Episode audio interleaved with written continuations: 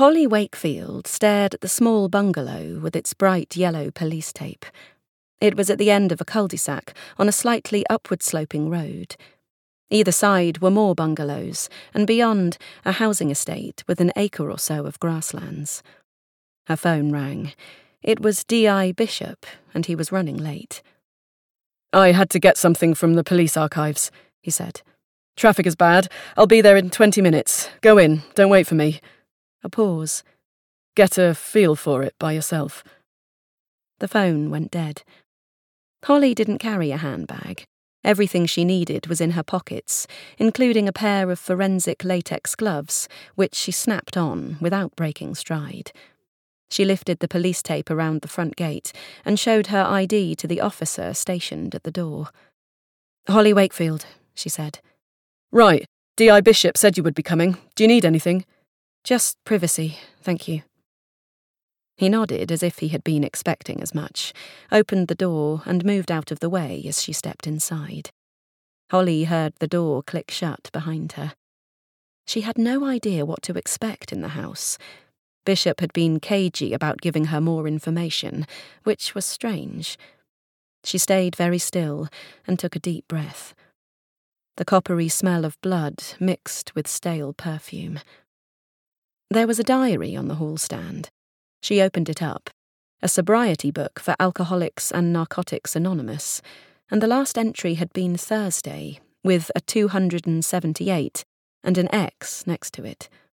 There were telephone numbers and people's initials scattered throughout, with appointment dates and meetings with sponsors. The small bathroom on the left was neat and painted blue. The living room and kitchen on the right were painted pink.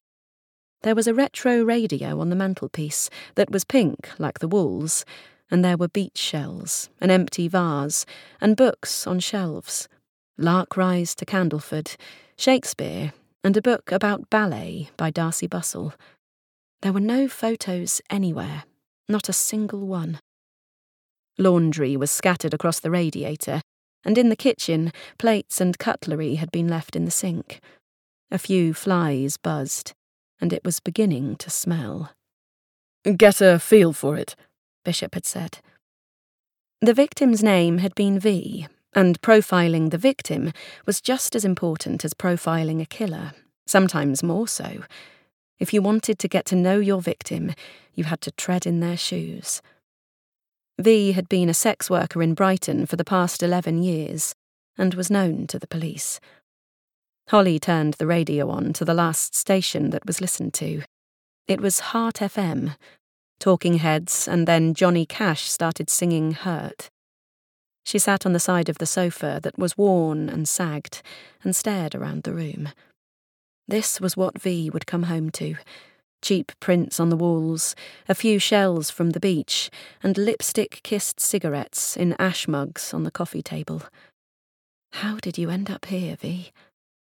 Holly had been brought up in the foster system after her parents had been murdered, and knew how easy it was for girls to get sucked into prostitution, having seen it firsthand, and knew the torture of wanting intimacy and closeness, but never knowing where to find it.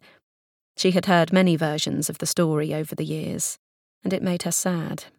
A mix of poverty and desperation, abuse and no one to talk to. Maybe V had dreamed of becoming a ballerina when she was a child. Classes after school, auditions and rehearsals, but then somehow ended up mixing with the wrong crowd. Hash had turned to coke, coke to heroin, and by then all morals and principles had left the room. Holly wondered how often V sat on this sofa and thought about everything that had happened in her life. She got up and made her way along the hall. There had been no signs of a struggle, so it appeared the killer had been invited inside. A regular client, perhaps? Or at least someone V recognised or knew at a distance. There was no blood anywhere in the house, apart from the bedroom, so that was where she had to go. She pushed open the door. The curtains were drawn, so it was dark, and she flipped on the light. Dozens of bright yellow evidence tags littered the room. The bed had been stripped by the SOCO team,